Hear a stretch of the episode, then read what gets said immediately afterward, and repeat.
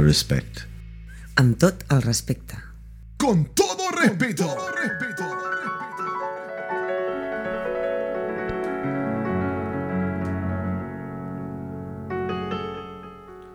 Naturaleza, flores y mascotas. Eso es lo que más le interesa. Tiene tantas cosas buenas como voces en su cabeza. Con ustedes, Agustina Bolaño Bolaño.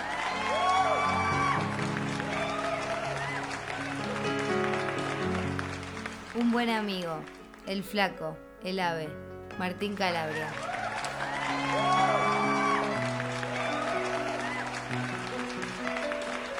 Colecciona calzoncillos de la suerte con agujeros gastados por el roce de la fuerza, el tire y afloje y la manía de seguir para adelante ante toda adversidad. Con ustedes, Benjamín Jacob.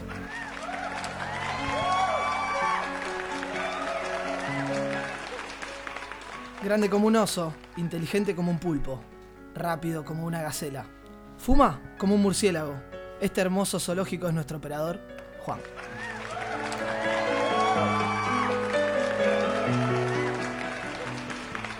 Mientras uno más la va conociendo, te das cuenta que con algo se las trae.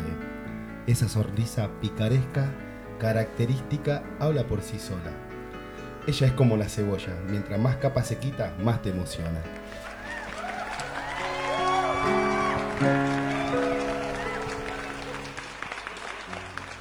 Un salame que te dan ganas de comerlo con un pan y un chiste malo entre medio que sí o sí te hace reír. Uno de esos tipos que se hacen los serios, pero la mirada en lo más profundo te dicen que no es tan así. Con ustedes, Santiago Fontana. Amigos, amigas, amigues, esto es con todo respeto episodio 14. Me vendría muy bien un chupito de algo.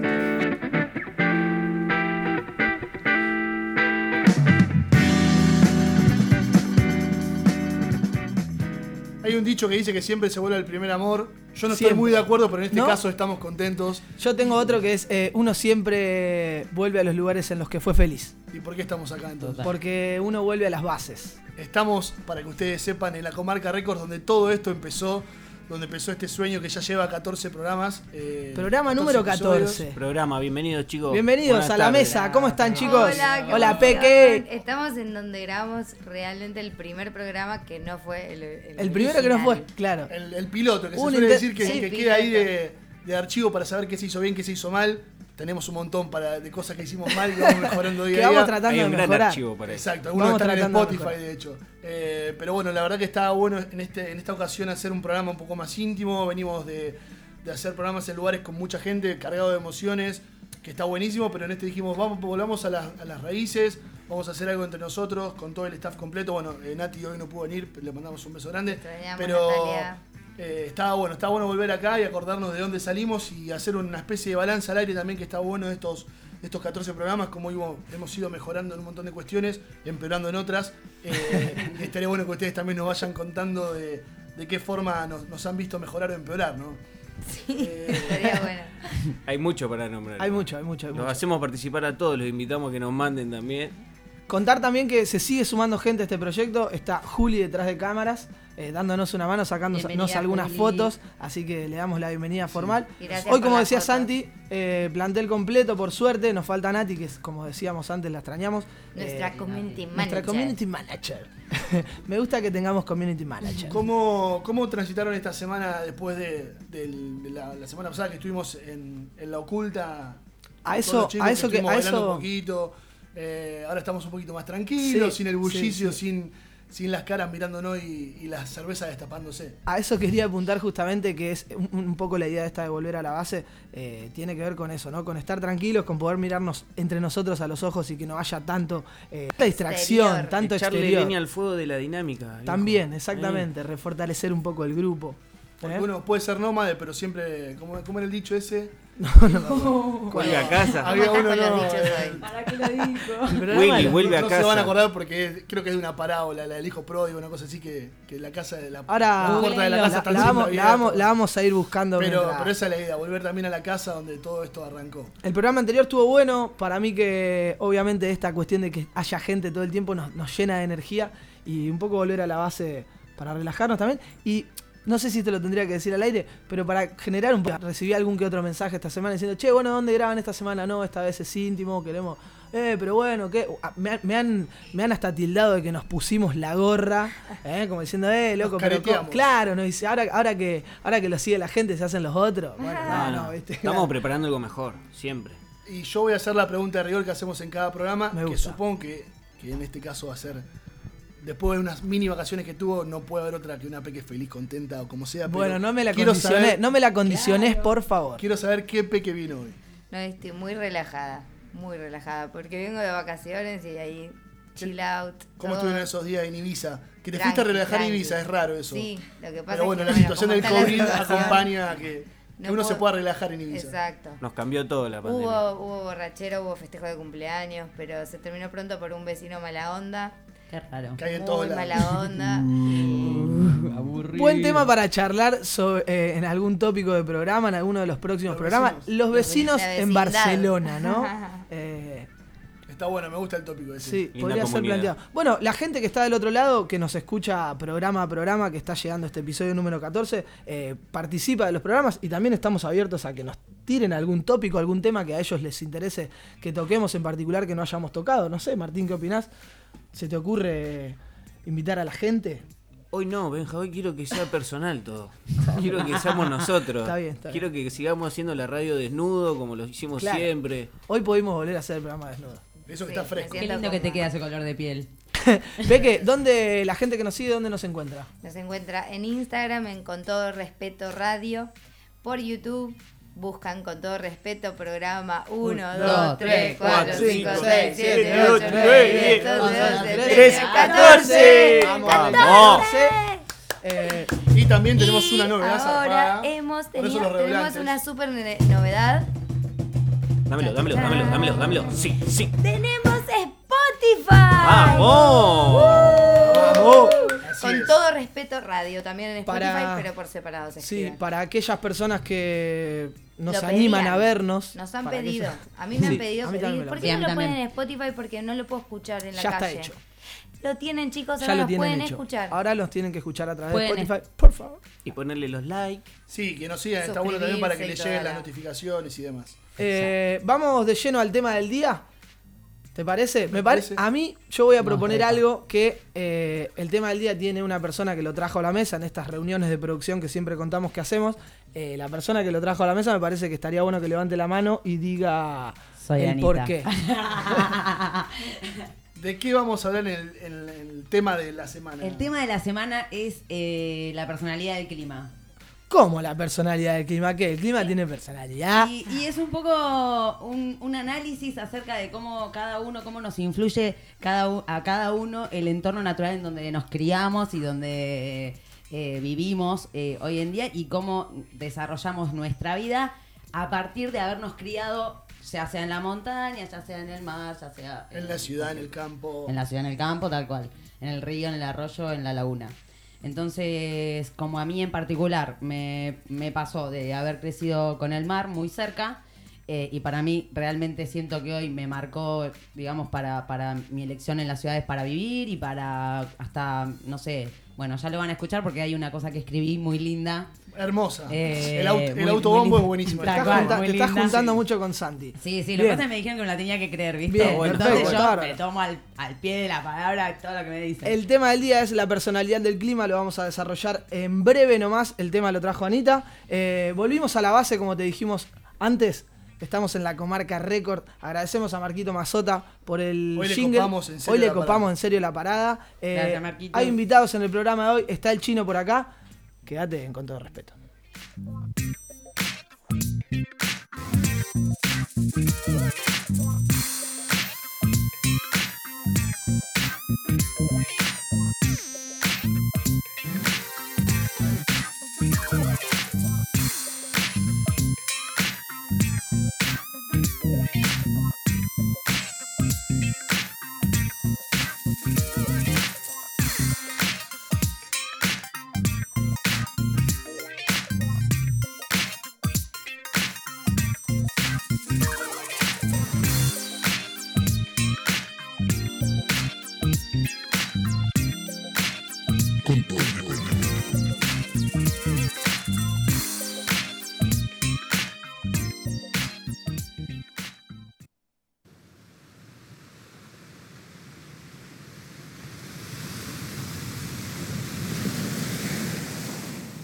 Personalidad del clima.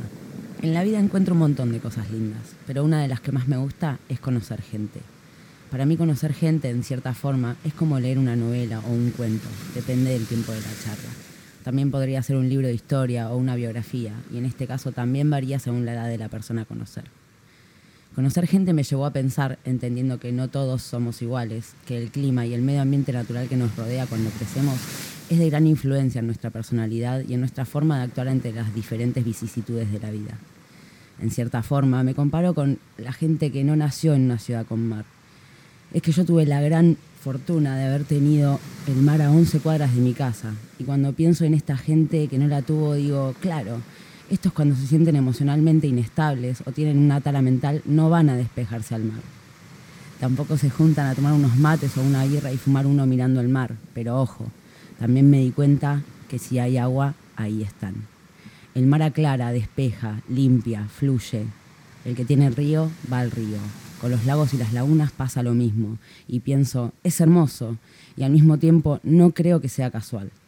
Nuestro cuerpo es 70% agua. El planeta Tierra tiene 71% agua. El agua es energía, de la buena. Y así podría estar hablando y contando mi enamoramiento con el mar mucho tiempo. Pero pierdo el hilo, cosa que puede que nos pase bastante a la gente que creció cerca del mar, ya que el mar no tiene hilo, nunca es igual, cambia constantemente. Tampoco es que quiera hablar demasiado, en realidad esto es una pequeña reflexión, un análisis y hasta quizá nunca comprobable. Una vez, hace poco en Barcelona, donde vivo en este momento, era invierno, pleno enero, les digo a mis amigas, quiero ir a caminar por la costa. Me dicen, estás loca, ni a palos. Yo fui igual.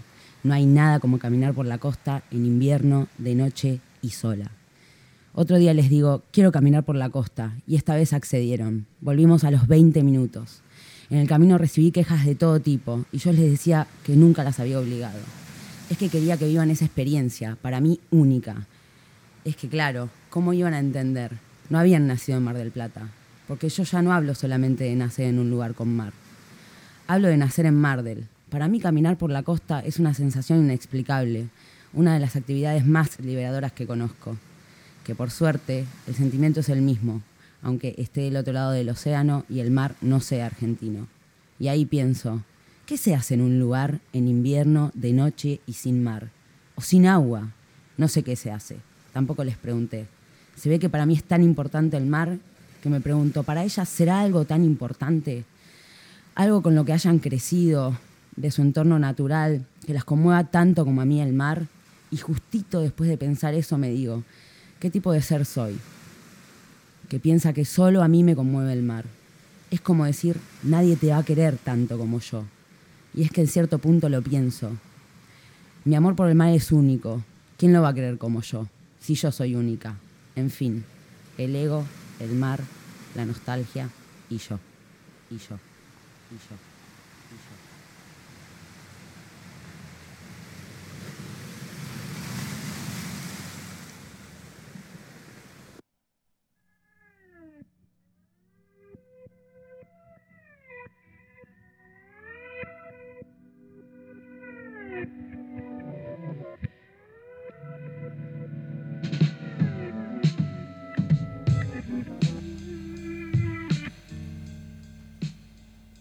Grandes palabras de nuestra. Bravo.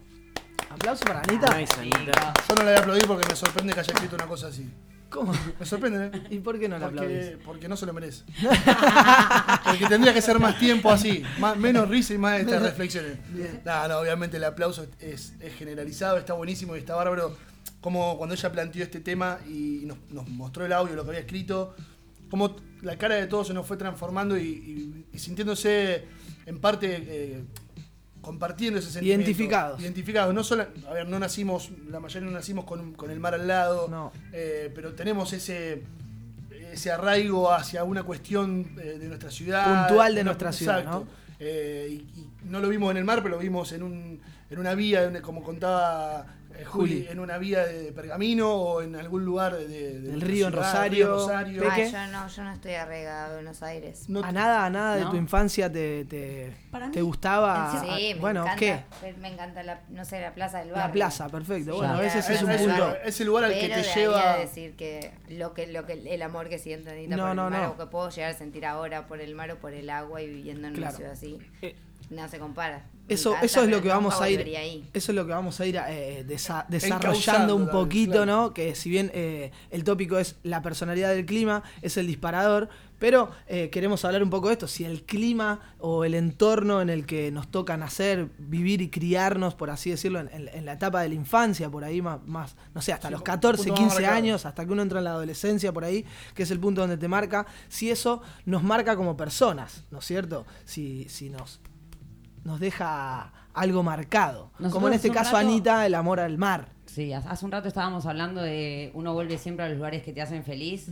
Creo que tiene mucho que ver con eso, ¿no? Como donde uno se siente feliz, quiere volver. Sí. Entonces, eh, eh, como decía eh, en, en el audio este que estamos escuchando hace un ratito, em, por ejemplo, nombro que yo voy al mar siempre, aunque sea acá, y no sea el mar argentino y no Sí. sea el de Mar del Plata, en el que yo, el sentimiento para mí es el mismo, porque vuelvo a mirar ese lugar donde yo también fui feliz alguna vez Claro. también, ¿no? En un punto. Claro. Que no quiere decir que hoy no lo seamos, ¿no? Pero digo. No, que lo hemos elegido también más de uno. Exacto. Si lo vemos del lado un poco más extremo, eh, es fácil pensar que la gente que nace en lugares con frío extremo tiene una manera de ser más particular, me parece. O sea, particular por el clima. Y los que nacen con calor es diferente también. Bueno, eso era parte de la discusión que planteábamos ayer, esto de- del lugar común de decir eh, la sangre latina, el calor latino, o los nórdicos que son un poco más fríos a la hora de expresarse, de relacionarse.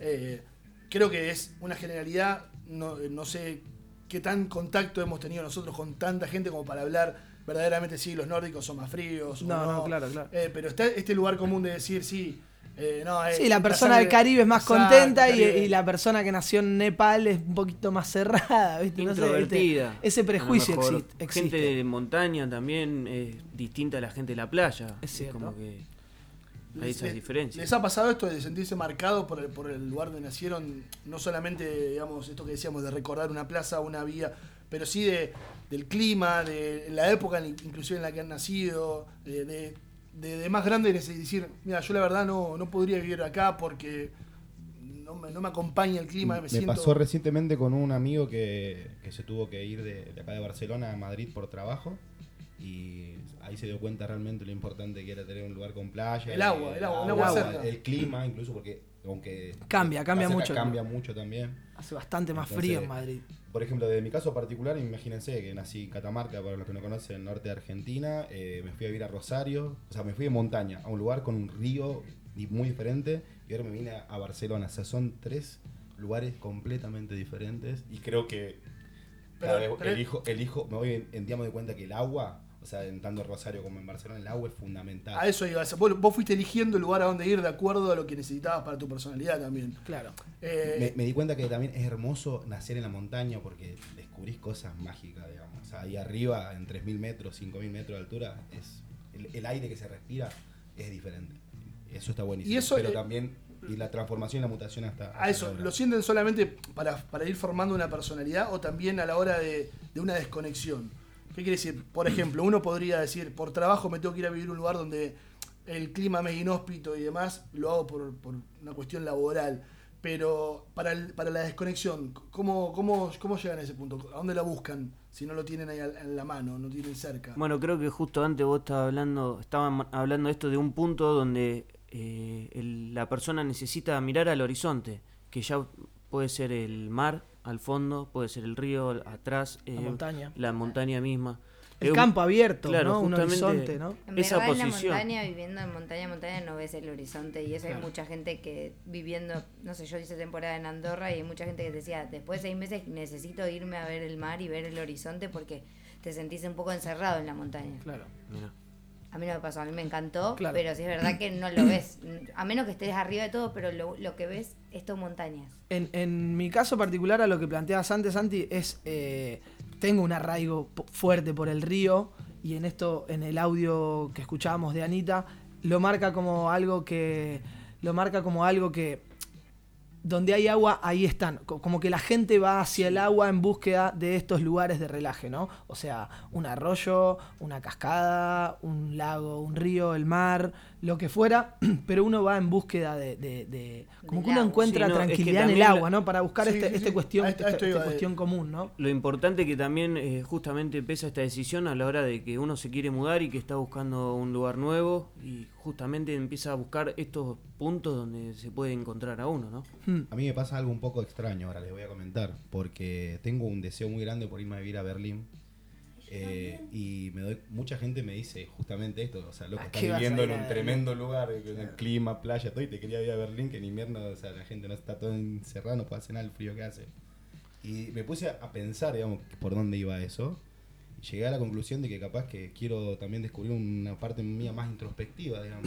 Exacto. Como si por qué siendo ese deseo de, de- de irme a un lugar en que sé que voy a estar en una situación, es porque también hay algo de mí que quiero buscar en ese lugar. Exacto, y, y a eso iba con mi pregunta, digamos. Uno puede pasar esto de, de descubrirse cosas nuevas, pero eh, haciendo este análisis de, de- de decisión de irte, ¿dónde crees que podrías encontrar esa paz que te brinda el agua o que te brinda el calor o que te brinda la playa en una ciudad como Berlín en la cual vos vas a buscar otra cosa? Te- eh, o sea, ¿me- ¿se entiende la pregunta? Repetímela de vuelta, por Me favor. refiero a eso, de, de- de dónde encontrarías, dónde encontrarías esa paz que hoy en día te da el agua, te da la playa, te da el calorcito humano, el contacto, en un lugar como Berlín, que vos ya vas predispuesto sabiendo que va a ser diferente.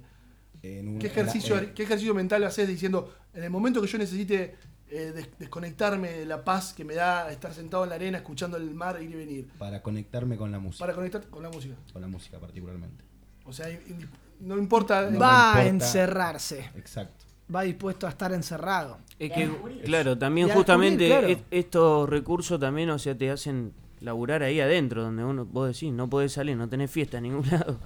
Es que creo que eh, el trabajo, digamos, o las ideas que tengo en mi cabeza para poder llevarlas a cabo, necesito respirarlas, digamos, vivirlas, sentirlas. En carne propia. Un poco así, bien intenso. Tiene, tiene, tiene que ver un poco con eso el hecho de, eh, yo considero en que por ahí un poco te forma el clima en el que te toca nacer, volviendo a- al quid de la cuestión, eh, pero también existe una búsqueda personal después, valga la redundancia, para crecer en cuanto a, a la personalidad y entender un poco más y ponerse a prueba de personas como nosotros, que somos argentinos, que vivimos en Barcelona, eh, nos vamos de nuestro lugar en búsqueda de cosas nuevas, de lugares que tal vez no conocimos y nos gustaría experi- experimentar esa, Mira, eso de vivir en un lado con mar. A mí me pasó eh, que en un momento tuve ganas de irme a vivir a la montaña, a saber qué era el frío, me fui a Bariloche a hacer una temporada de invierno, a conocer la nieve, a vivir, a, a que un día me levante, a abrir la ventana y que esté nevando, digamos, ¿no?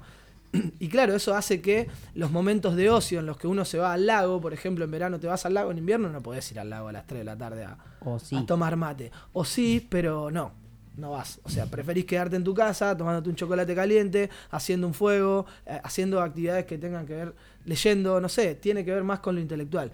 Y ahí, ahí vamos un poco a la generalidad esta de que la gente que nace y vive en el Caribe tiene, o en Brasil, por ejemplo, cerca de la costa, tiene como más ondas, son más abiertos, son más... eh, Están más afuera. Están más afuera, tienen muy, muy baja la vara de necesidades, con un poquito de comida, algo de música y, y un atardecer ya se conforman. En cambio uno, tal vez en la ciudad, con otro entorno, en otro contexto, entre comillas, necesita ir al shopping, consumir, comprar, ¿me entendés? Digamos, ver, ve, al Mm. De al, comida. ve al de al lado, Martín, ojo el micrófono, Sí, ve al de al lado, ve al de al lado eh, y como que se va, empieza a comparar, digamos, ¿no? Sube, sube la vara de necesidades en una ciudad, eh, a diferencia de un lugar, no sé si como Mar del Plata, pero un lugar de playa más tranquilo, Sí, ¿no? sí, más sí. tropical, más caribeño.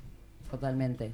Sí, como para cerrar un poco, eh, también está bueno eso, a mí en particular, que, que justo estamos hablando de este tema porque... es- Fue el disparador. fue- claro, fue el disparador. Eh, en lo particular yo me mudé varias veces de mi ciudad y siempre estuve en un lugar con mar. Y no era el mar argentino, pero estaba en siempre lugar fuiste con mar. buscando el mar. Tal cual. Y sin embargo, hoy en día, casualmente, yo también me quiero ir a Berlín a vivir. Entonces, es como una Se ha formado una pareja. Vamos, casito, ¿cuándo nos casamos? Así que, eh, nada, también está bueno eso de animarse y seguir investigando a ver cuál, eh, eh, si no es la cosa que eh, eh, el entorno natural en el que nos criamos, sino crear nuevos eh, hábitos y, y nuevas cosas lindas que nos llenen. Por ejemplo, se me ocurrió una. Viste que, por ejemplo, cuando alguien se va de vacaciones y, ay, ¿cómo me vendría a vivir este lugar? Por ejemplo, te fuiste de vacaciones al Caribe 15 días. Alguien que tuvo la suerte dice, a, no sé, a, a las Bahamas y estuvo 15 días, panza arriba, ¿no? En un, un y dice, ay, ¿cómo me vendría a vivir este lugar? Ay, quiero venirme a vivir este lugar, qué sé yo. Está. Ese es el ideal, El que ideal, uno se el crea. ideal. Después, te quiero ver viviendo en el Caribe. Una temporada entera, comiendo coquito, Sí, ¿viste? sí, Queriendo- O ni siquiera tan un inclusive cuando te fuiste dos días a la montaña en la, en la Rioja, a la casa de un amigo, y decís, ah, qué Ah, pa. qué lindo, Che, cómo se vino. respira acá. Chicos, Al tercer hay que hacerla. al Hay que tercer hacerla día nomás. Hay que hacerla y hay que fijarse ¿eh? qué onda. Mirá, a mí no me importa nada. No, no, pero lo que voy es que al tercer día necesitas el ruido. A mí, por lo menos en particular, me, me pasa eso. Me pasó. Necesito el ruido, necesito el quilombo, necesito la puteada, la bocina, necesito eh, el, el olor a kebab, necesito esas cosas. 15 La días estuve en la montaña sin bajar una vez. 15 días largos. Y bueno, te encontraste a vos mismo, me imagino. ¿Sabés lo Varias que veces encontré? Hola Martín. ¿cómo andas? Hola Tincha, ¿cómo. Yo cada vez más me doy cuenta de que voy a terminar aislada y viviendo en medio de la nada. Pero Sea eso se llama loquero, no en medio de la nada. No, montaña, mar y a- naturaleza y sin gente y sin ruido. Ah, sí, gente hermoso. Bueno, Estaba, estaba ¿Querés bueno cerrar de alguna forma, no, Anita? Eh, antes de que nos volvamos con los mensajes de la gente. animémonos a buscar nuevos lugares para sentirnos nosotros.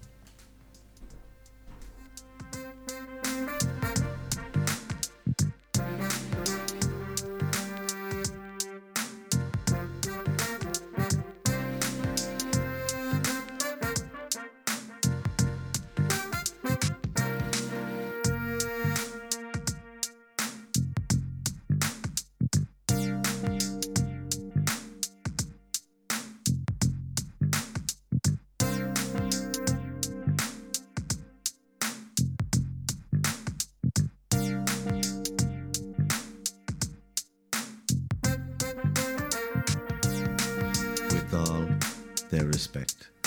Amb tot el respecte. Con todo respeto.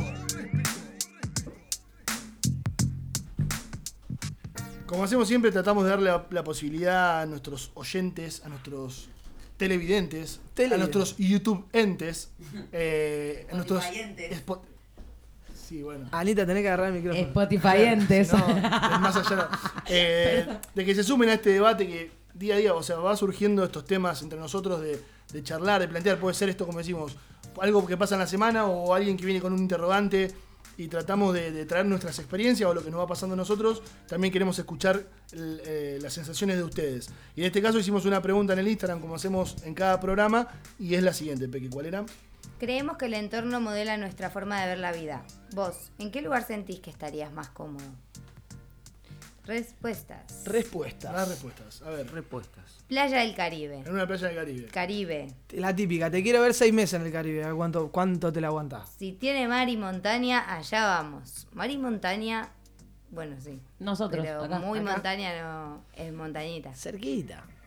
La De, vida- de- de- de la, de la Costa Brava a, la, a, la- a las montañas de Girona tenés Sí, 40 claro. minutos de auto. O sea, eh. Qué hermoso. La Costa del Sol también está llena de montañas y mar. La vida en la playa siempre te baja revoluciones.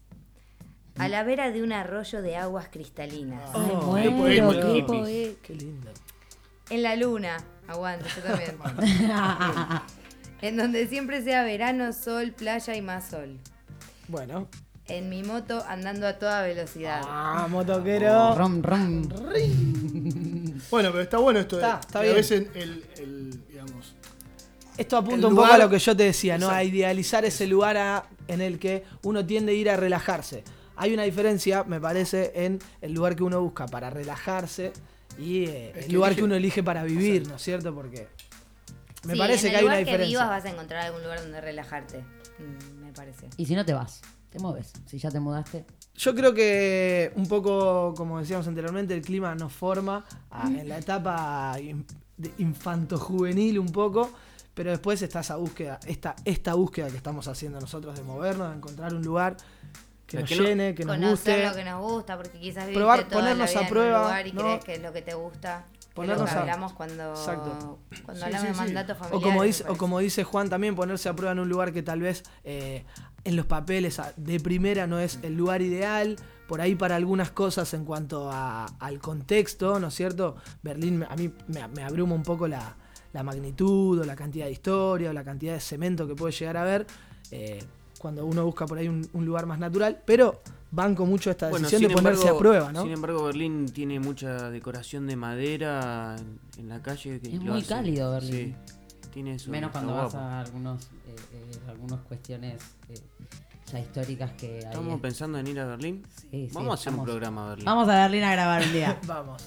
Eh, consiga un canje con alguna agencia de, de viaje, lo hacemos. No hay Listo. problema eso. Yo, yo Ya, tengo un llamado a la solidaridad. Producción. Eh, Estamos buscando una agencia de viaje que nos lleve a Berlín. Como tratamos de hacer siempre ante cada tema y ante cada planteamiento que, que nos hacemos y que les hacemos a ustedes es esto, no perder, no perder el, el eje, no perder la pasión, eh, animarse a probar cosas nuevas como no sé, nos está pasando a nosotros, como salir de esa zona de confort a veces en la cual uno se siente cómodo y, como dice Juan, animarse a probar algo que, que te ponga a prueba, algo que, que en los papeles sea inhóspito, pero que después a la larga te haga descubrir un montón de cuestiones que uno no, no tiene latentes. Me encanta, me encanta el cierre que le dimos. Vamos a quedarnos escuchando algo de música. Eh, ¿Se acuerdan que hace un par de programas estuvo el Oco, Daniel O'Connell, eh, que participa en los Dubis? Los Dubis lanzaron material nuevo que te hace viajar. Nos vamos a quedar con lo último, lo nuevo de los Dubis, en adelanto exclusivo con todo respeto.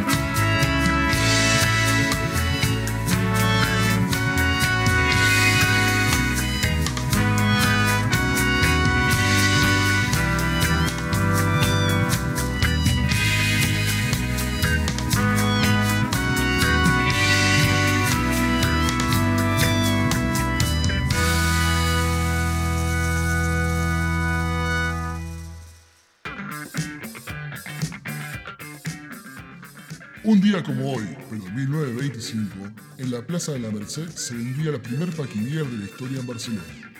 El precio estimado hoy en día sería de 12 céntimos. Con todo respeto.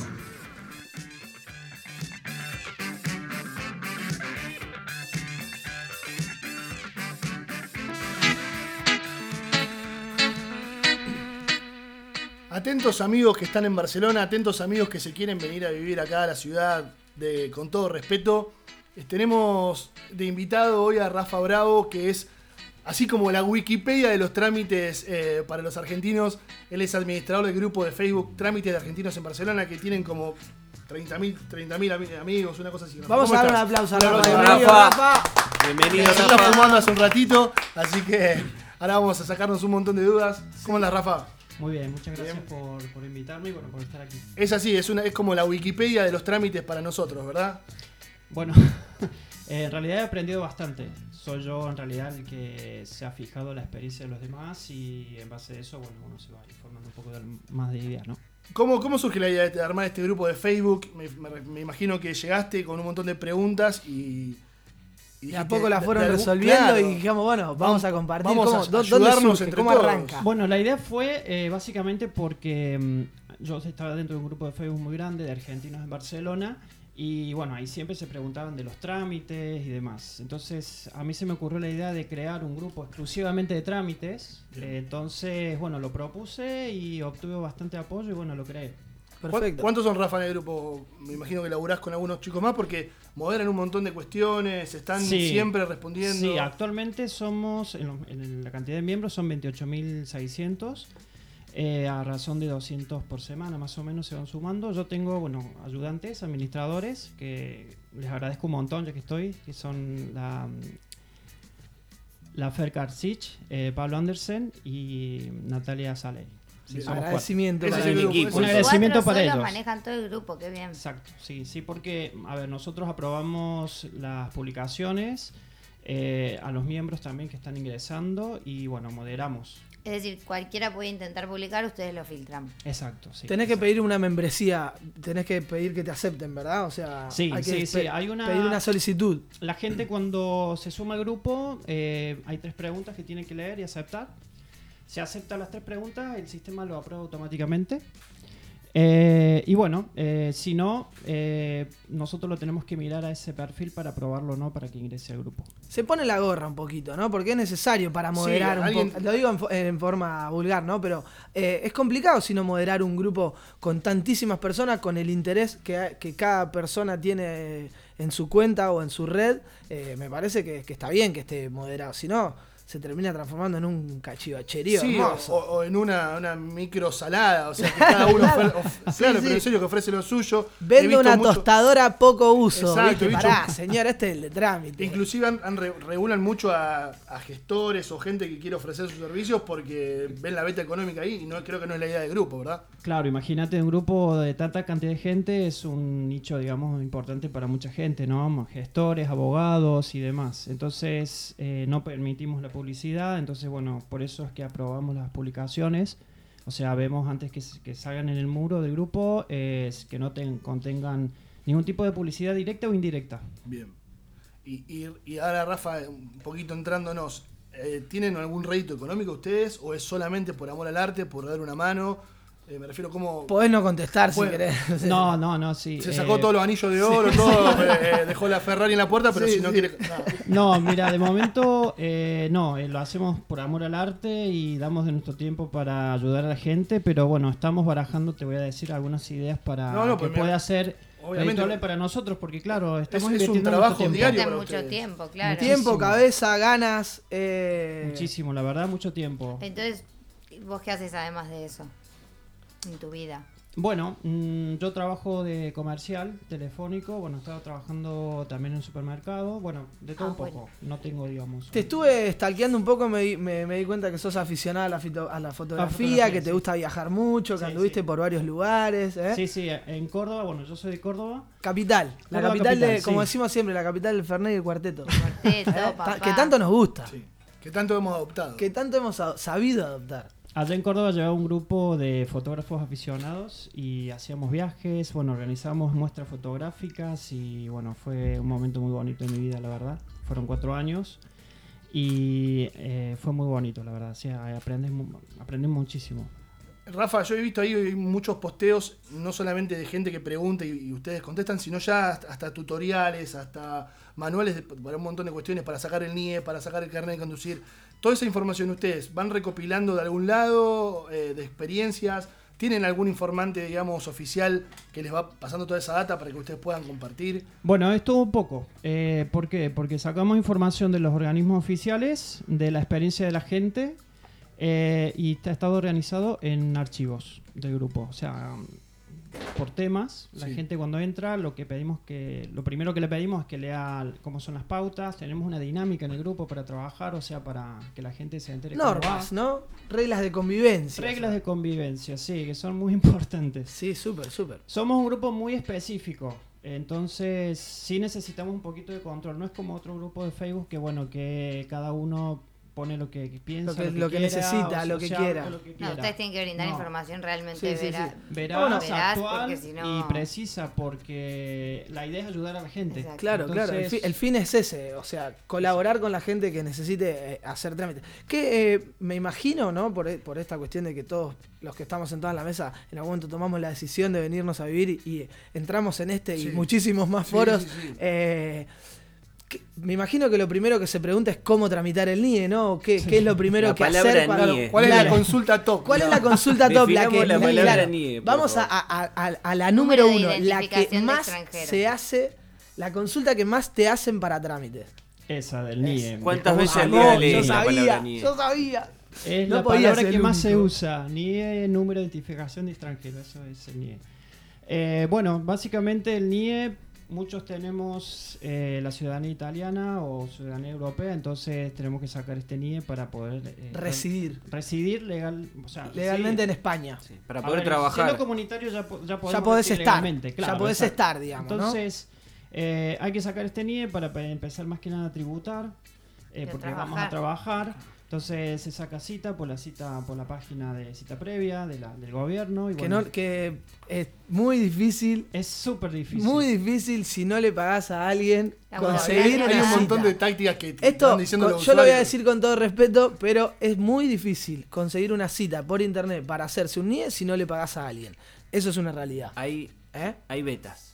Sí, sí, es una realidad. Eh, nosotros lo que decimos a la gente que, bueno, uno de los motivos del grupo está creado para evitar esto, para evitar pagarle a un gestor o a un abogado o a alguien que te venda una cita. Entonces, eh, siempre le decimos a la gente, eh, para NIE los- las citas se habilitan los lunes y los martes a partir de las 8. Entonces, que A las un 8 de acá. antes, 8 de la mañana aquí. hora O sea España, que hora argentina, sacá la Tres de la cuenta, mañana. 3 de la mañana allá. Exacto, pero No, hay, pero si hay lo un sacás tema acá ahí. te lo dan de un día para otro. No, hay un tema ahí. Eh, no podés sacar citas fuera de España. Ah, o sea, Ah. te detectan El IP te detecta. y chao, no se No. puede. entonces tenés que estar acá en España para sacar Le el pedís a alguien que la saque. Ahora, Rafa, caso. contanos, la, que ustedes moderan todo y filtran un montón de cuestiones. La burrada, la burrada que hayas visto y dijiste, y dijiste, ¿cómo este tipo puede estar preguntando esto?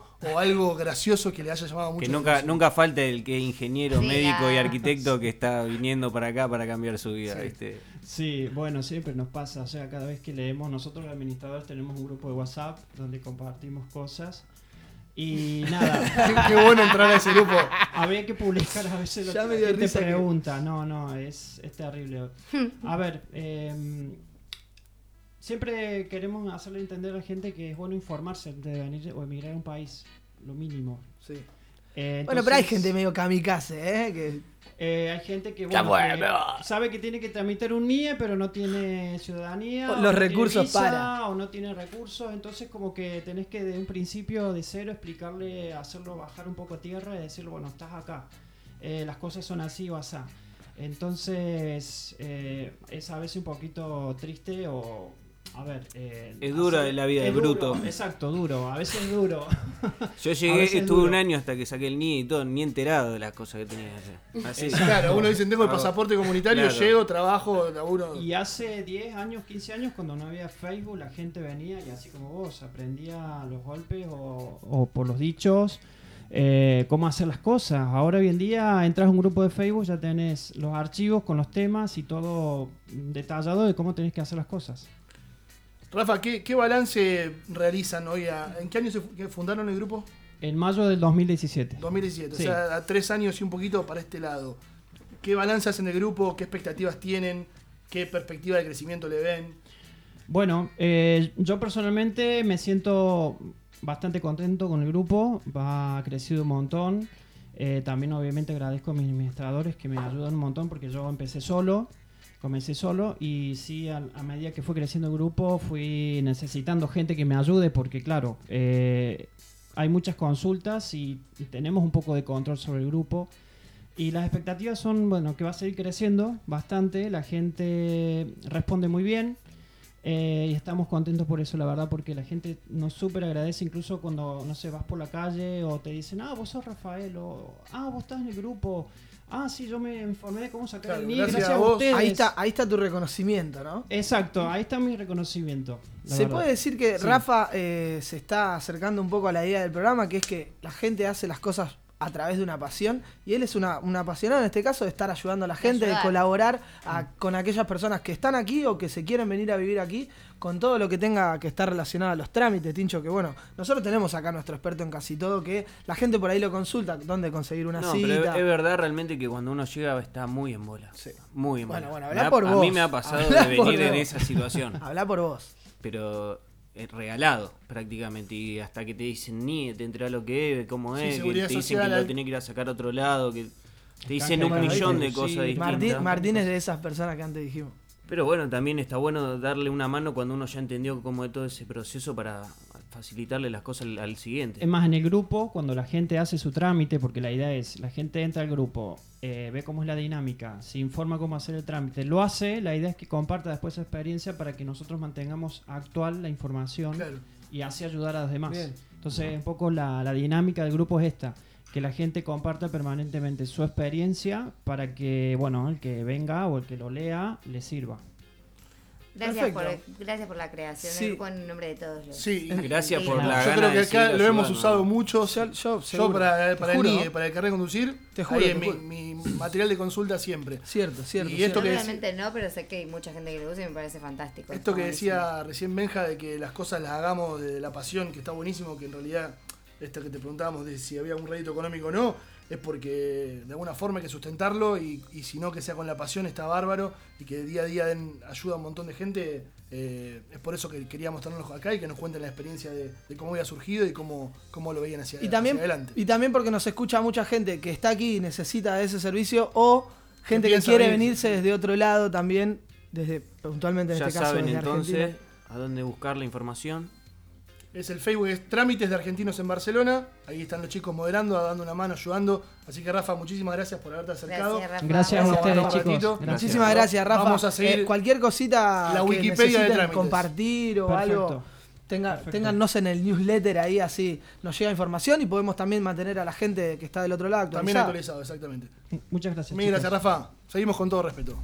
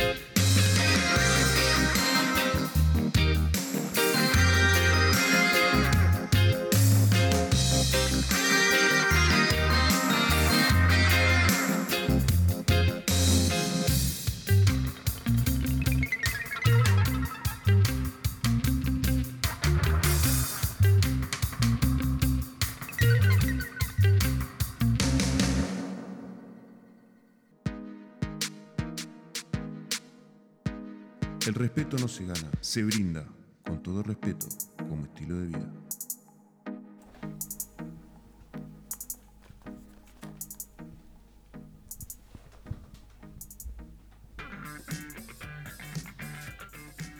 Un día como hoy, hace 200 años, faltaban 200 años para ser un día como hoy. Con todo respeto.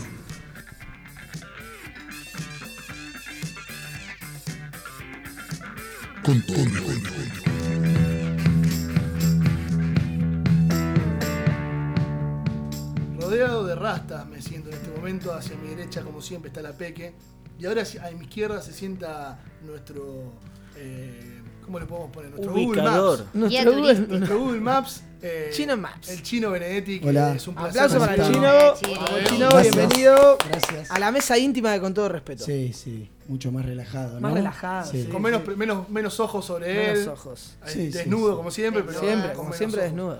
Eh, Chinito, la semana pasada estuvimos en el Raval, hoy también estamos en el Raval. eh, la contado- comarca Records. Me habías contado un poquito de, de lo que era toda esta zona del Raval, de que, de que había huertas, de que había mucho puticlub, que eso me quedó grabado. Opa, Sí, sí, no, pará, pará, yo, pero, yo perdón. me quedé con, con el otro concepto. Huertas en el siglo X, puticlub en el siglo XIX. Bueno, Está. hubo de todo, hubo de todo. No es que. Claro, de a poco, Y ¿sabes? ahora y- muchas familias. Y ahora Sí, hay también. Ese fue el mensaje también. Linda evolución. Y también problemas y cosas, pero también eh, Entre gente tiene de un su costado misma- familiar, vecinal. Sí. Sí, Más, más para esta zona, más para el, más arriba llegando a Gran Vía.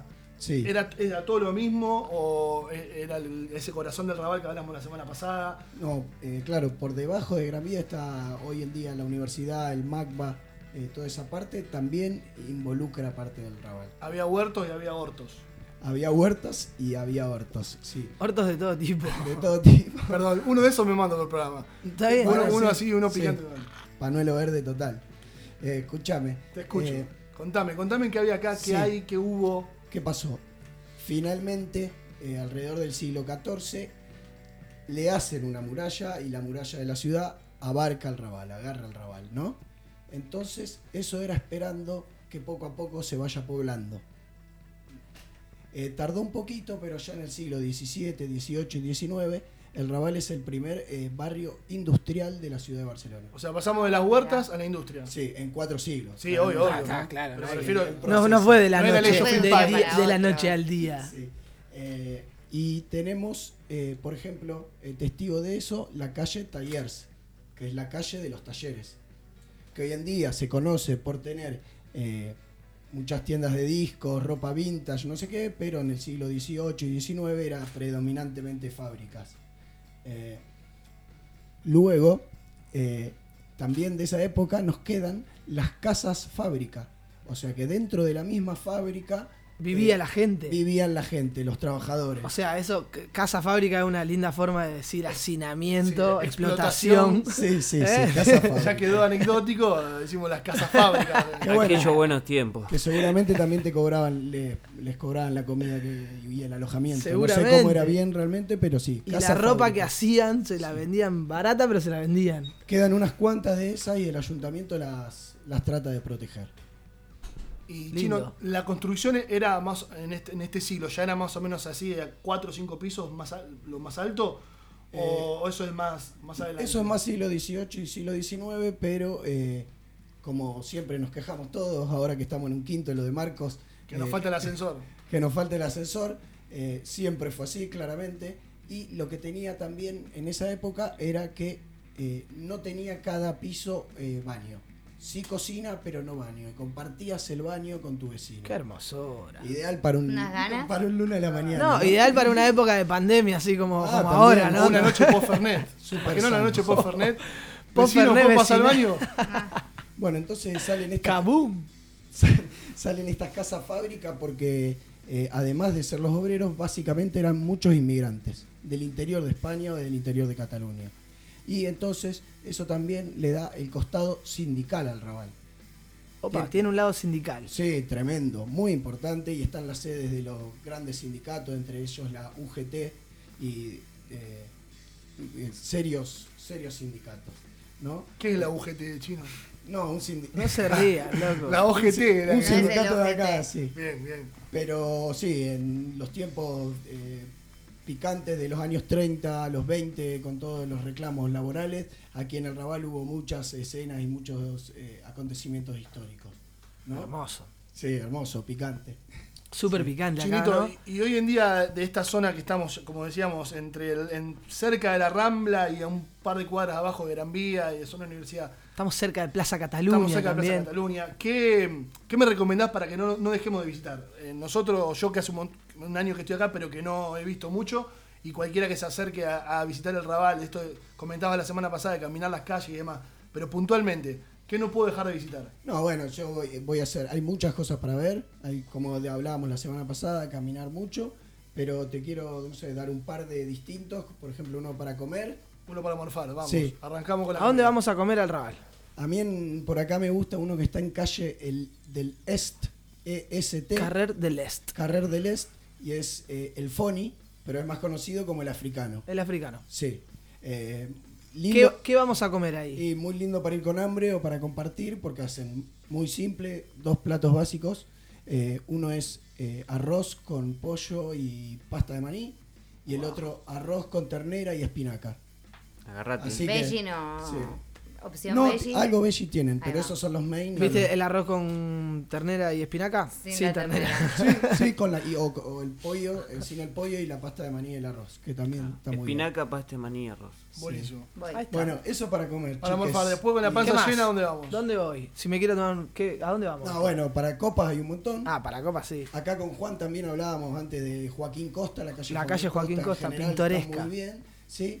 Eh, y para las copas a mí me gusta el Marsella, que queda en eh, Carrer San Pau y está enfrente a lo que es la Filmoteca. La filmoteca. Sí, que también tendríamos que hablar de eso porque falta la renovación final, ¿no? La Filmoteca, el Magua, la comisaría de, de Nou de la Rambla, Exacto. eh, las Ramblas del Raval en sí, es todo parte Donde está el de- botero. donde está el gatito de Botero, sí, es todo parte de la renovación final que viene en los 90. Claro. Vale. Eh, bueno, Marsella. Para ir a tomar algo a Marsella. Muy lindo, sí, histórico, con mucha tradición. ¿Qué me pido en el Marsella? Eh, bueno, Flaco, vos ya sabés que el Marsella es de los eh, dos bares eh, habilitados para vender absenta. ¿Sabés? Entonces, La absenta. claro.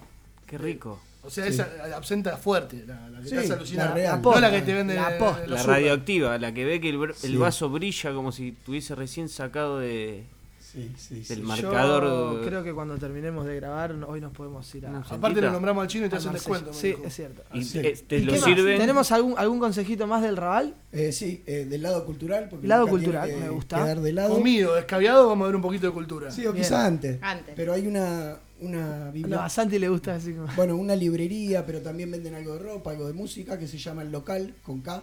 Local con K. Sí, y es muy linda, muy pintoresca y tiene un montón de eh, literatura anarquista, sindical, comunista, feminista. y- Interesante. interesante, sí. Sí, y el tipo, si está de buen día, es macanudo. Si está de mal día, quizás. Volvé, volvé cuando esté de buen Sí. día. Eh, y eh, para cerrar, esto es una, una- algo personal.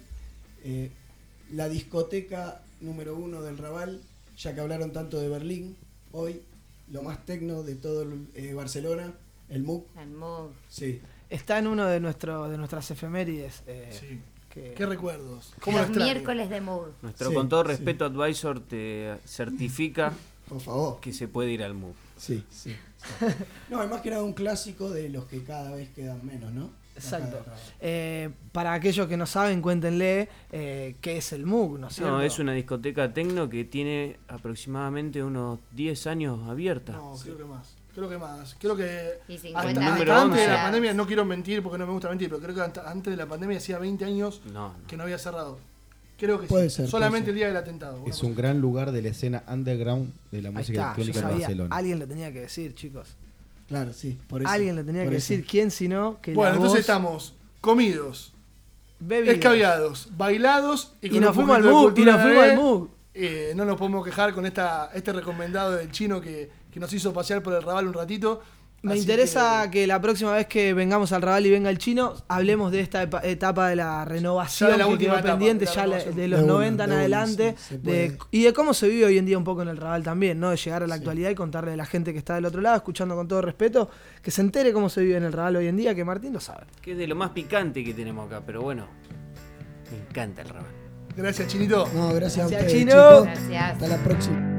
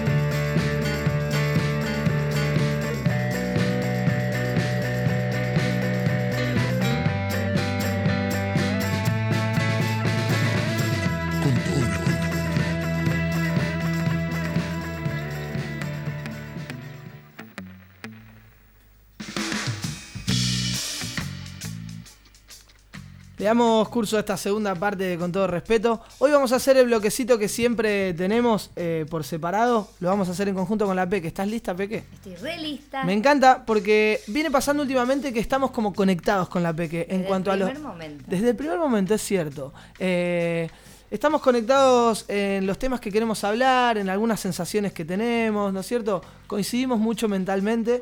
En este caso, se nos ocurrió, no sé por qué a los dos, vos vas a contar tu, tu parte, yo la mía, de hablar de, lamentablemente, del fallecimiento del artista Aquino. Eh, porque pasó justo ahora esta semana. esta y semana.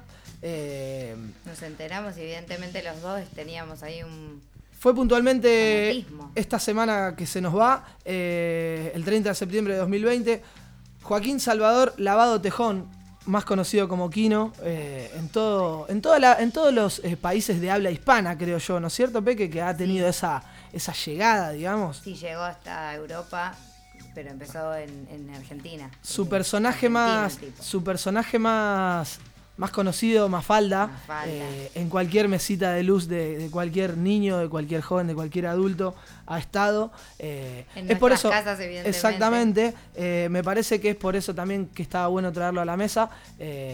Vos decías que es argentino, pero sus padres son españoles. Él, en el 1990 eh, adquirió la ciudadanía española, reconoció su ciudadanía española en base a, a sus padres eh, y era muy, muy, muy querido aquí también en España, eh, ha venido mucho a, a España.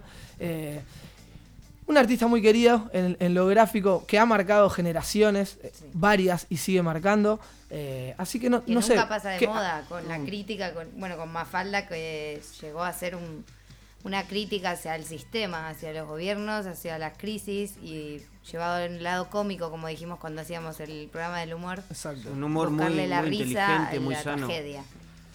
Sí, crítica social también, interesante. Mostrarnos eh, en el lugar más mundano, más común, ¿no es cierto? Eh, no sé, eh, me parece que tiene muchísimas eh, aristas por destacar. eh, y bueno, Sí, pesimismo, pero a la vez muy tierno. Realista. mm, realista, realista.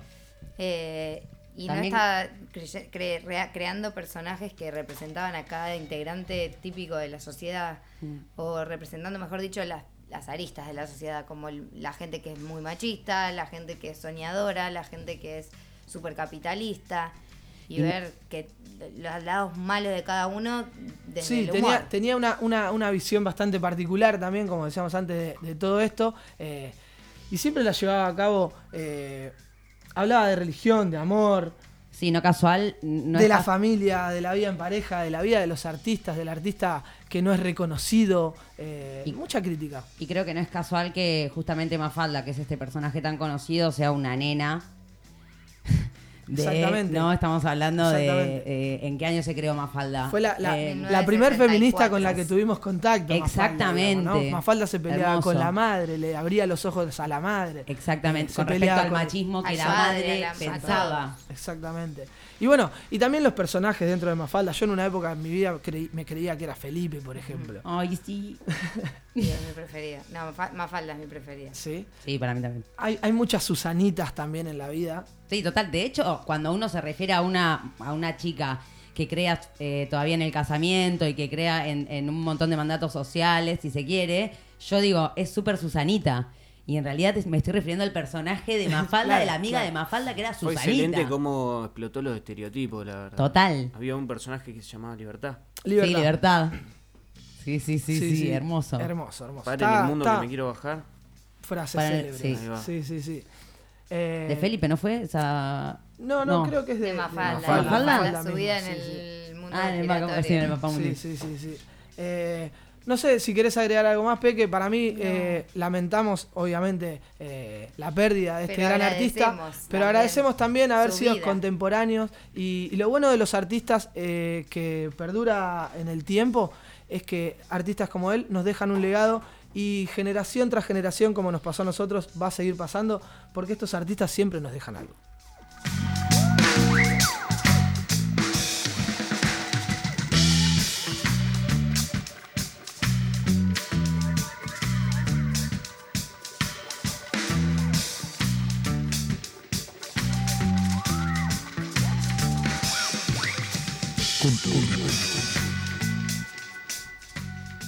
Hablando de artistas que siempre nos dejan algo, arranca mi columna que se llama El bueno, el malo y el feo. Grande. Que es Cada vez mejor. conocida, que se la vuelvo a dedicar a Pato, eh, la mamá de la Peque, que es Eso, fan es- mío. eso porque es el único fan que El tiene. ¿no? único. No, no apareció otro fan al cual dedicarle. Eh. Pato me dijo que está armando el club de fans de, de, Otra de vez Santi Martín. Fontana.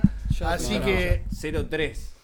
Vuelvo a dedicarle a ella esta columna maravillosa que, que traigo todas las semanas y que hace que ustedes se entretengan.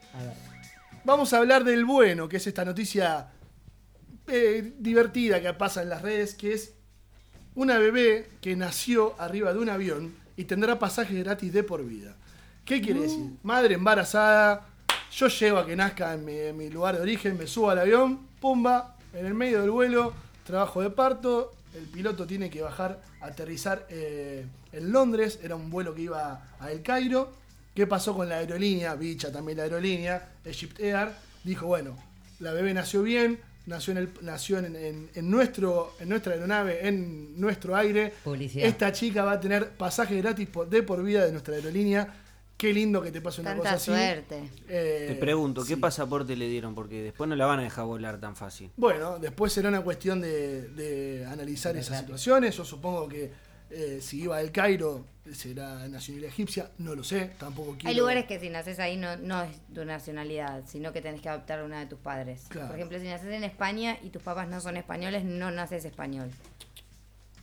Toma. Dato. Toma pa' vos. Para vos. Dato. Pero bueno, la Pero- cuestión es esta, pará, que esta bebé va a ¿Cómo, tener... cómo- cómo dejaron subir a una mujer embarazada, tan embarazada, a un avión? cap- bueno, Capaz la señora dijo, yo llego, no, viste, cuando- muchas veces... Alguien quiere capaz pensar que prematuro, chicos. Capaz que nació ser. prematuro. los Muchas veces meses, pasa, ¿no te ha pasado que decir, Claro. yo me aguanto, yo me aguanto, yo me aguanto y no te no aguantás? aguantás. La señora dijo lo mismo. Creo que bueno el creo que bueno, muy bueno el bueno. Vamos a ir bueno. a El Malo. ¿Qué, qué, qué es esta, esta noticia que me deja pasmado de la internet? Que es que una fábrica reciclaba preservativos usados para después vender. No. Sí, señores. Unos forros, como se. Ocurrió en Vietnam, Made in Vietnam son los preservativos, que Qué es fuerte. la, la fábrica casi agarraba los condones, los servía en agua, los secaba y los vendía después. Qué mala ¿Cuán- leche, ¿eh? ¿Cuántos, ¿Cuántos preservativos vendió esta fábrica? 345 mil. O sea, chicos, No. espero que revisen su mesita Louis y vean si dicen Made in Vietnam. Agárrense. Sí, yendo a la mesita ¿Tenemos de la marca? Y recen- no, no, ¿No no, tenemos la marca? No los quiero decir. por Sí, cero, No, no, no, en realidad porque tampoco, tampoco lo, No queremos arruinar a nadie. la- la noticia, exacto. O sea. Solamente que la policía hizo este, este secuestro y, y nada. Eh, tengan cuidado chicos a la hora de, de comprar preservativos, fíjense de dónde vienen. Si vienen de Vietnam, devuélvanselo a su farmacéutico amigo y compren otros. Un amigo no es seguro si te vende ese preservativo. No, bueno, un forro. lo sabe. Es un, Un forro, forro. Y el feo, que en realidad es esta noticia curiosa, a veces son cosas bizarras, en este- como en este caso, a veces son cosas malas, es que en un zoológico aislaron a cinco loros que insultaban a los visitantes. ¿Qué querés? ¡Hermoso! Lo Se mejor de un zoológico. Exactamente. Uno- ¿Qué pasaba? Uno, uno entraba al zoológico, estaban los cinco loritos que se criaron juntos por la pandemia, los cinco loritos. ¿Y qué hacían? Te, te insultaban. Gordo puto. Es gordo, es gordo puto, cara. no, todas- todos los insultos. En el ¿Qué haces Reino? Unido ¿En pasó dónde? todo. Ah, en O sea que era en inglés. ¿Por qué no te va a ver la- ¿Por qué no te va a ver a tu mamá, forro? Motherfucker, fuck you, ¿Qué pasó? El director del parque del zoológico decidió aislar a estos loritos, ¿no? Y, ¿Y vos qué me encerrás? y hacerlo, hacerlo escarmentar. De hecho, hay un, hay un video, los que se quieran meter después lo vamos a compartir en, en nuestro Instagram, que se ve a los loritos insultando. Por favor. Eh, así que bueno, estaba bueno para, para cerrar esta, esta maravillosa Esta sección. maravillosa ¿Puedo sección. contar algo rapidito? Tengo un loro, tengo un loro de toda la vida, sí, que vive con mi padre, vive un montón de años. ni No importa. lo tenés al hombro como todo Mi- pirata. Mi, hermana, mi hermana, una porra, la hija de Dios, imagínense. No, Un saludo no, para la hermana de Un Juan. saludo para la hermana de Juan que, que le nos escucha cada siempre. cosa y salía al, al quinche y me decía, gordo comilón, gordo comilón, gordo puto, gordo comilón. Y el era, la concha, de te va a matar, boludo. Bueno, imagínese eso, usted pagando una entrada para ir a un zoológico, que ya estamos, de hecho, ya sentamos nuestra posición que estamos en contra de los zoológicos. Sí. Eh, pero que ingrese y cinco loritos mal educados te griten todos los improperios sabidos y por haber. ¿Qué Me pasa, encanta. ¿qué pasa Bien con la merecido libertad de lo expresión? Yo, yo, Total. cl- primero, ¿qué pasa con la li- ¿Quién lucha por la libertad de expresión de los loros? Bueno, podemos es armar una Total. campaña. Es una, cam- es una campaña que Vamos podríamos a subir pedir un por la hashtag. liberación de los loros, viejo. Eh, y, y otra todos. es, eh, claro, loco, yo contrataría loros para, Para que diferentes, eso. para diferentes zoológicos que Total. empiecen tipo a boicotear, Total. Poner loros puteadores en todo, claro, poner loros puteadores por todos los zoológicos, así dejamos, así logramos esto que la pre que se pregona y Que con todo no respeto a Bala, que la gente no vaya a los zoológicos, no existan más los zoológicos. Si vas, te va a putear un loro. De hecho, Ahí está. yo creo que No, somos, después la gente somos tan boludos. que va a ir a que lo putee el, el loro. No, paga el Ay, doble para que no- el loro me el loro me dijo puto. Que vengan acá que los puteamos gratis si quieren. Sí. Esto ha sido esta respeto. maravillosa sección, el bueno, el feo y el malo.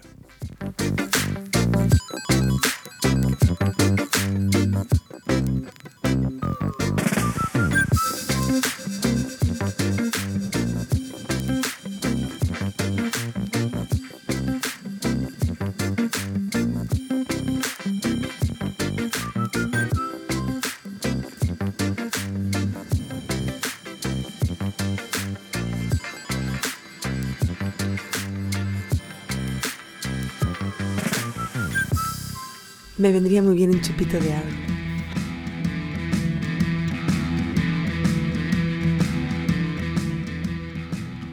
Sí, señores, llega el momento que usted espera, ya lo sé, no se ponga nerviosa. Está el experto aquí frente a mí, están las preguntas que llegan de la gente a través de nuestro Instagram, está la pregunta que llega a través de, del WhatsApp. Y hoy en la voz de nuestra gata Varela del Raval, la señorita Anita Ortiz, las, Las preguntas, preguntas para nuestro experto son... ta- y- Que llegan, llegan a través de arroba 20, de arroba con todo respeto radio, quería decir. Las preguntas que llegan a arroba con todo respeto radio son las siguientes. ¿Qué tiene el Sancor BB3? Seguramente debe tener calcio, eh, probióticos y cosas que nos quieren meter en los huesos para dominarnos y conquistarnos a través de la plata y la leche y todo eso. ¿Cuál fue el mejor libro que leíste? La novena revelación. Y se lo recomiendo a todo el planeta. ¿Por qué en la vida siempre nos toca sufrir un poco? Porque hay que ponerle azúcar a esta vida. Quiero saber si el ave hoy en día está feliz. El ave está feliz. ¿La marihuana crea pérdida de memoria? No está comprobado científicamente. ¿Por qué no fue a la fiesta de Fat P? Tampoco está comprobado científicamente. Comprobado científicamente está que nos llegan preguntas a través del WhatsApp también. En este caso es una pregunta transoceánica que llega de la ciudad de Rosario, donde el señor experto en casi todo es oriundo, y es la siguiente. Hola, soy Luciano de Rosario y le quiero hacer una pregunta al experto en casi todo. ¿Qué opina eh, que es mejor, si el FIFA o el PES? ¿Y por qué? Un saludo para con todo respeto. Como te decía, Benja, están llegando preguntas que son demasiado importantes. Son para, demasiado importantes, Son sí. paradigmáticas para estos tiempos. Separan familias, Y amistades, relaciones. yo he visto que se han roto cosas, se han roto lazos, vínculos. Todo Sí, por culpa de joysticks. un juego. Joysticks. un deporte, se podría decir hoy en día. Claro, contextualicemos que la pregunta va en detrimento de qué es mejor, si el FIFA, el juego de fútbol, o el PES, el Pro Evolution Soccer, también Ambos la de misma, PlayStation. de la misma índole, eh, pero que genera mucha controversia una con la otra. Bien, la respuesta es Pro Evolution toda la vida, viejo. Winning Eleven. Hasta el final. A mi FIFA y todos esos ñoños. El experto en casi todo ha pasado por con todo respeto.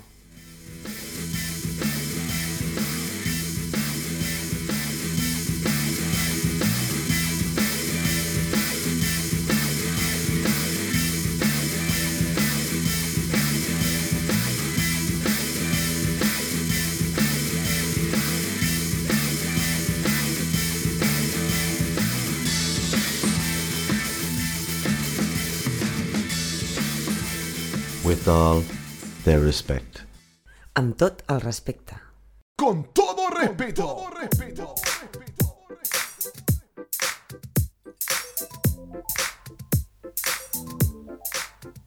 Creo que es uno de los momentos de mayores gritos en el programa, como, como suele pasar, porque está sentada a mi derecha la señorita Anita Ortiz, más conocida como ¡Anita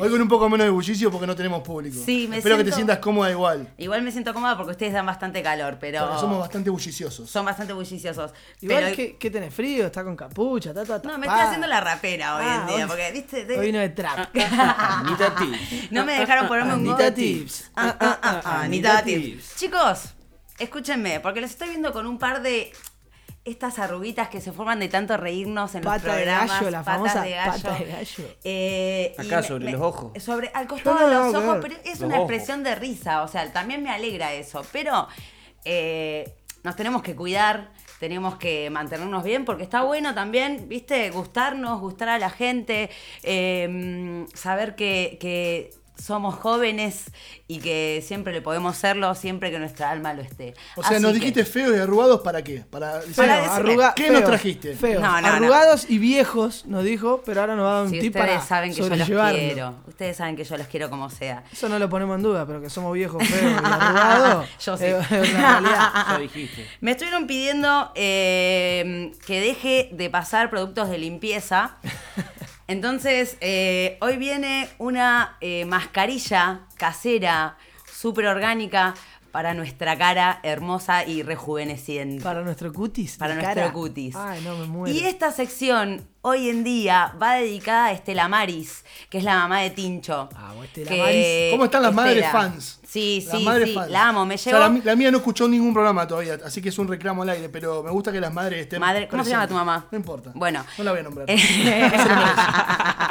Porque también la podíamos eh, motivar, ¿no? no, la- no, porque no lo va a escuchar. ¿Cómo Se se lo llama? dedico a Estela. Y le mandamos un beso a Alejandra también. Vamos. Y le mandamos un beso a Alejandra.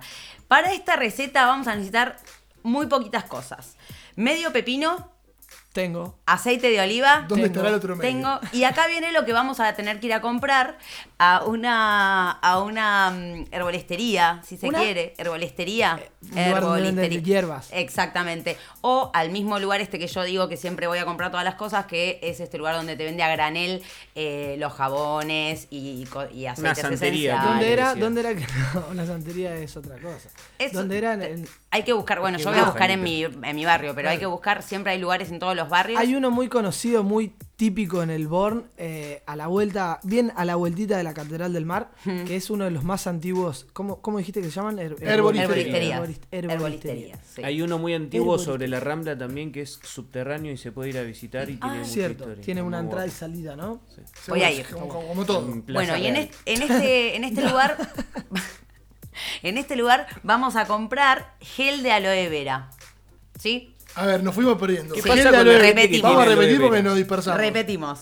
Medio pepino. Medio pepino. Aceite de oliva. ¿Aceite de oliva, cantidad necesaria? 10 cucharaditas. 10 cucharaditas. Cucharaditas, definamos cucharaditas. Cucharada de té. Ok.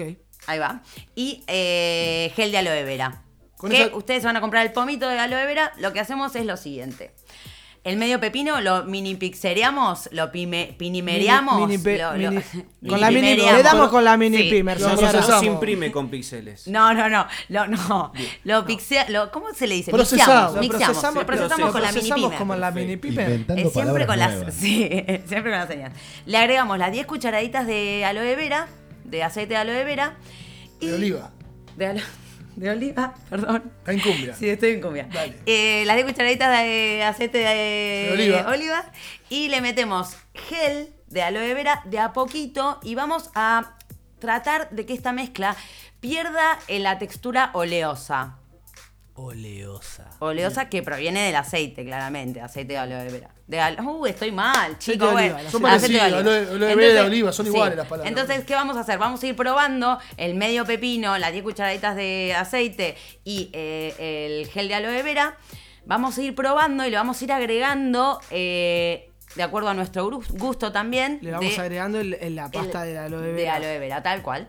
Se va a formar esta crema y la vamos a mantener en la nevera. La Es como ponemos una suerte de mayonesa de pepino y aloe vera, Sí, ¿no? Eh, se podría comer porque Sin la verdad huevo. es que no hay nada tóxico ahí, pero Sin huevo. pero sin huevo, pero la verdad es que y sin limón.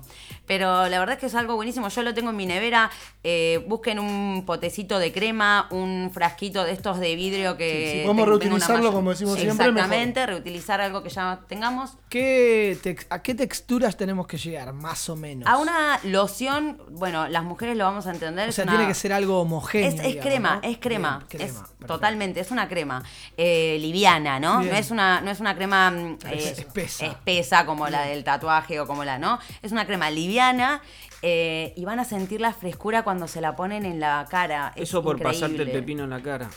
Cuando- Eso por pasarte el pepino, sí, ten- mirá cómo cuando, quedé. cuando nos ponemos cuando nos ponemos esta crema Sí. que tiene que estar previamente puesta en la heladera dijimos Sí. ¿no? bien nos la colocamos en la cara y qué hacemos en ese momento No, nada, es una Nada, crema que, o sea, o vos te, te la- te- la te cara te la bañás y te la absorbe. pones- sí, te la absorbe, no, total, no, no- es una no tenemos que limpiar No. porque arrancaste diciendo Claro, no, yo creí que iba a estar todo el domingo mi No, vieja a las 11 de la mañana arrancando hasta las 3, de las 4 de la tarde, ahí todo con la cara verde. No, no, no es una crema. Hago una pregunta. ¿Es Sí. para limpiar la cara? No, no, no, es, un, es hidratante, es rejuvenecedora. ahí está ahí está hidratante. rejuvenecedora, lo dije antes. Es rejuvenecedora. eh, y nada, es un hidratante para la cara, como cualquier persona usa una crema de estas compradas. Bueno, nosotros la hacemos en casa, dejamos los productos químicos de lado, somos un poco más conscientes de lo que utilizamos y también reutilizamos frasquitos y cositas que tengamos en nuestra casa. La base de Anita Tips. La base de Anita Tips. Siempre chicos- reutilizar, siempre hacer cosas naturales que no dañen el medio Ser ambiente. conscientes, ser conscientes. exactamente. yo voy, me voy a dejar mis auriculares acá y voy yendo a la her- herboristería, Herboristería. a comprar la pasta, Entrar por la entrada y salir por la salida. la pasta de aloe vera La pasta de aloe vera, por favor. Eh, así que gracias, chicos. Eh, nos ponemos esa cremita Nos y. ponemos, probamos cómo nos queda y a partir de la semana que viene, si vemos una mejoría en nuestras pastas de gallo, bueno, Ya van a ver que los voy a ver mucho más. la hermosos. comercializamos. Este ha sido una nueva emisión del tan ponderado Anita.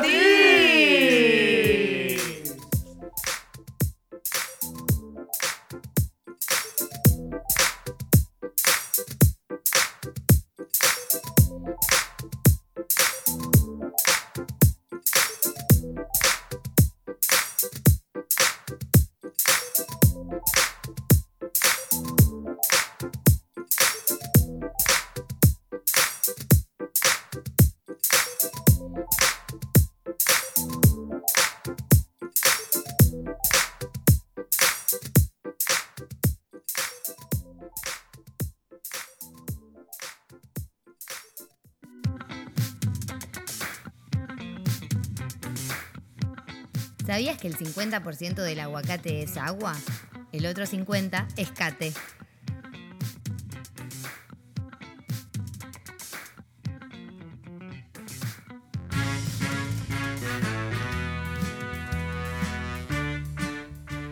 Esta música nos indica que estamos llegando al final del programa. Programa cargado de emociones, como me gusta decir siempre. Lindo por llegar al programa en el que número volvimos a- 14. en el que volvimos un poco a las raíces, acá en la comarca Records. Nosotros solos, sin presencia del público, haciéndonos miradas, desnudos, llevando adelante este programa 14. Y como hacemos- Conectando entre nosotros. Conectando, esa es una muy buena palabra, que me gusta. Eh, como hacemos siempre, en este cierre, eh, tengo un recomendado de mi amigo Benja, que en este caso es un recomendado para todos nosotros que seguramente vamos a estar ahí. Este fin de semana, el sábado precisamente, se estrena Frank Einstein, que es una obra de terror para niños en la que actúa nuestra compañera La Peque. Esto va a ser en Ausias Mark 143, que es la sala ECA, donde estuvimos grabando allí uno de nuestros programas. Si quieren pueden adquirir las entradas porque tienen que apurarse porque vuelan eh, en www.comediarte.com. Ahí pueden adquirir las entradas, Martín, así que ya saqué para nosotros dos y no es, nuestros cuando niños. es, no es solo mañana, sino también. Sábado no solo y el sábado, y va a seguir cada domingo, fin de semana. Y va a estar cada fin de semana. Pero igual no se duerman, no se duerman, vayan se a duerman. este. Y en la página igual tienen también todas las obras que están haciendo. Mañana, haciendo. mañana se estrena, o sea, No es la, que la peque es de terror, la obra es de la terror. obra es de terror, la obra es de terror, sí. Eh, bueno, ese es mi recomendado para, para esta estreno de Frank Einstein en el que... A ver, Peque, me tenés que dar un consejo vos, entonces tiene que ser un Yo consejo que- algo para Benja. No, Ah, ¿por qué no. No, no, Yo quería no. aconsejar a la gente que mire menos televisión y salga más a la vida. Toma. Lindo consejo. Atajate esa. Se estuvo de vacaciones. Amigo Martín Calabria, eh, para cerrar esta semana, quiero su frase que me deje pensando, que me deje retumbando, que me deje analizando, que me deje. A, ma- a mal tiempo, buena cara, amigo. Bien, los tengo precisos a los tres y me encanta. Me encanta cuando son ahí hoy concisos y, y me dejan pensando. Total. Amigos, Agra- amigas, Sara Naranja. Perdón, perdón, No, que no, quería favor, agradecer a, a dale. Juli que está aquí atrás nuestro otra vez Juli, nuevamente, Juli. dándonos una mano con las cámaras. Lamentamos la, la no venida de Nati de hoy, entendemos. Agradecerle a Juan y a Anita también, al chino. Le puedo mandar un beso a mi mamá, a mi No. hermana y a mi primo que que, fue conocen. cumpleaños. Ya que estamos, Un besito. saludos. Salud, Ahora sí, Santi, disculpa, disculpame la No, por favor, ahora sí digo esta frase maravillosa que siempre digo, que es amigos, amigas, amigues, esto ha sido con todo respeto, episodio 14.